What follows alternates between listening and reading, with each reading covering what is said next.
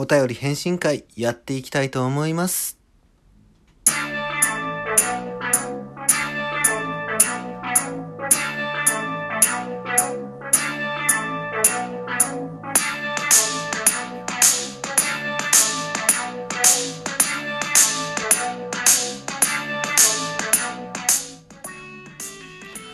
はい、ビュートです。どうぞよろしくお願いいたします。今回はですね、冒頭に言った通り、お便り返信会をですね、やっていきたいと思います。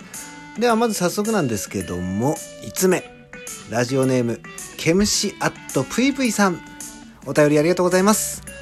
ビュートさん、こんにちは。初めてお便りを送らせていただきます。着地点のお話を聞かせていただき私も目標は最終的な着地点を決めずにただ毎日を必死に生きているところあるなぁと思いましたやはり生活する中での目標だったり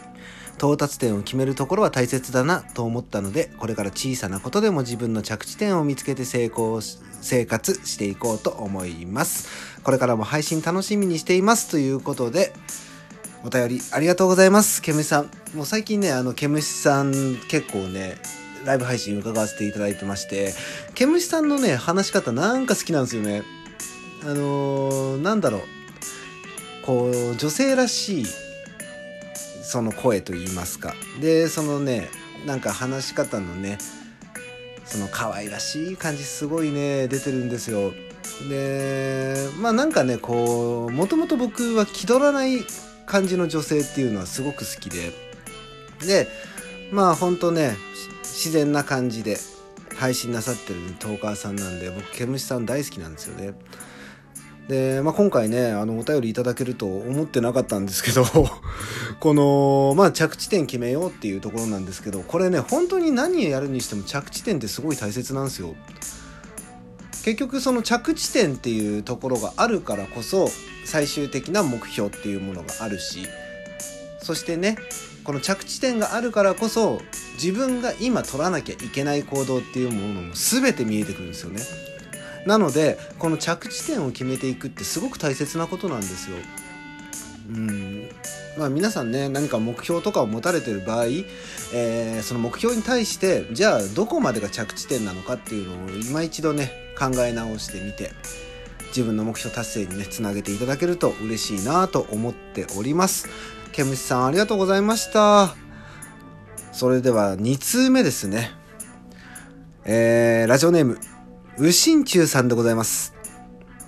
えーずっとずっとビュートさんとは配信以外でも分かり合える中でいたいです。なかなか日の目を見ないうちらだけど、ビュートさんらしく輝いてくださいね。これからもずっとずっと応援します。ということで、予選投票券と一緒に合わせてお便りいただきました。うしんちゅうさんありがとうございます。もううしんちゅうさんはね、もう言わずもがな、こう人気配信者なんで、うん僕とねほぼほぼ配信した時期っていうのが変わらないトーカーさんなんでなんかねあのすごい親近感湧くんですよね。で僕も自己啓発系トーカーをやり始めてもう1年ぐらい経つんですけどまあ新中さんもねその動物関係のお話をされるトーカーさんでして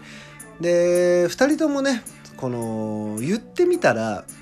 そのジャンルがもう固定されてるじゃないですか。話す内容っていうものが固定されてるのでおそらくなんですけどもこのなんつったらいいんだろう。ランキングの上層部に常に居続けるっていうのは多分難しい配信者なんですよ2人とも。でそのラジオトークを始めた時期っていうのも僕とおなんかピルリンっつった。そ うで僕とこのラジオトークを始めた時期っていうのが、えーこの横のつながりがちょうど作れない時期っていうのと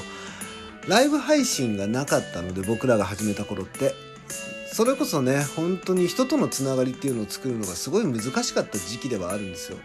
でライブ配信ありきの状態で入ってきた方っていうのは自分の知名度を上げるのが結構早かったりするんですよね。うん、それこそうちの相方の春とかっていうのもそうなんですけど結構そのライブ配信やるってからこう周りの人間に認知されるようになったとかっていう人たちが多くてで僕らがその始めた頃っていうのはそのちょうど中間地点の位置なんですよね。そのリアルでまあ、そのオフ会みたいのやって会うこともできなかったしそれプラス、まあ、ライブ配信もないからなかなか自分のね知名度を上げていくっていうのが難しかった時期だったんですよね。でもその中でもやっぱりその右心中さんとか僕とかっていうトーカーはねまあ一生懸命自分の伝えたいことを配信し続けてきてでそれをねこうちゃんと認めてくれるリスナーさんたちがいてそういう方々に支えられて僕らはやってこれた。形のトーカーなんでなんかね境遇としてすごいね右心中さんと僕って似てると思うんですよね。うん、そういった意味でもすごい親近感湧くしでそもそも僕がね右心中さんの配信をすごい好きだったりしたんですよ。そうだからこそなんか今ねこうやって右心中さんと接していけるっていうのもすごく嬉しいし、ね、これからもね仲良くしていけたらいいなって本当に思っております。右心中さん本当にありがとうございました。えー、予選投票権ね渡された時これは一体何なんだろうって本当に思いましたけども ね、ありがとうございます。ね、これからもよろしくお願いします。はい、そして3通目。ラジオネーム、安倍川餅さんでございます。安倍川餅さん、いつもいつもありがとうございます。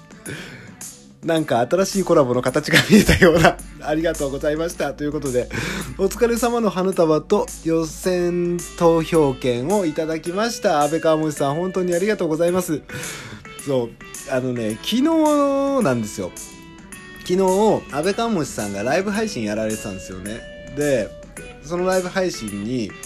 えー、僕遊びに行ったんですけど僕その時ね仕事上がりでちょうど帰りの電車の中だったんですよでなんか急に安倍川虫さんが「ビュートさん上がる?」って言い始めて 普通に招待してきたんですよねコラボ。いやいやちょっと待てと。今電車の中だから無理っていう。そう。で1回目は断ったんですよ。1回目断ったんですけどなんかねここでもうちょっと頑張れたら面白かったのかなと思いながらえー、まあもう一度じゃあビュートさん招待するわって言って安倍川虫さんが挙げてくださったんですよで僕電車の中に乗っててもう座席にも座ってたんででそこでイヤホンマイクで話をしているなんかボソボソ話しながら電車に乗っているやつを周りの乗客の人たちがすごいチラチラチラチラ見てくるわけですよ。で超恥ずかしいって思いながら安倍川虫さんのライブ配信に一緒にね参加させてもらってたんですけど。いやーあれ面白かったな。この配信ね意外と面白いなと思った。ただね隣に座ってるお客さんというか、まあ、その乗客の方がねなんかちょっと迷惑そうな顔してたんであまりねあの皆様にはおすすめできない配信だとは思いますので。で何よりもそのね配信終わった後なんですよ。配信終わった後にね、もう僕自体は話してないわけじゃないですか。だけどもさっきの話は何だったんだろうっていう感じでみんなチラチラチラチラ自分のことを見てるんですよね。そう。まあおかげでねあのー、電車の中退屈せずに済んだんですけど。ねあの周りの、ね、迷惑は少し考えないとダメだなって改めて思いました。はい。まあ、ということでですね、えー、安倍鴨さんいつもいつもありがとうございます。これからもよろしくお願いいたします。ということでですね、えー、お便りの返信会やらせていただきました。で、ここで宣伝なんですけども、えー、僕がつい最近まで書いていた小説、ごめん、それでも愛しているという小説がですね、ノベルアッププラスさんの方で、えー、読めることになりました。でようやくね完結したんですよこれが。ね、完結してもう一つの小説の作品という形で配信させていただいてますので是非そちらもですね読んでいただけるとありがたいなと思います。えー、まあ恋愛小説なんですけどもね僕の恋愛の実話ですね実話をもとに書かせていただいた作品ですので、えー、おそらく読みやすいようにはなってるとは思いますので、ね、何卒よろしくお願いいたします。ということでですね、今回はここで終わりにしたいと思います。えーラジオトークのいいね、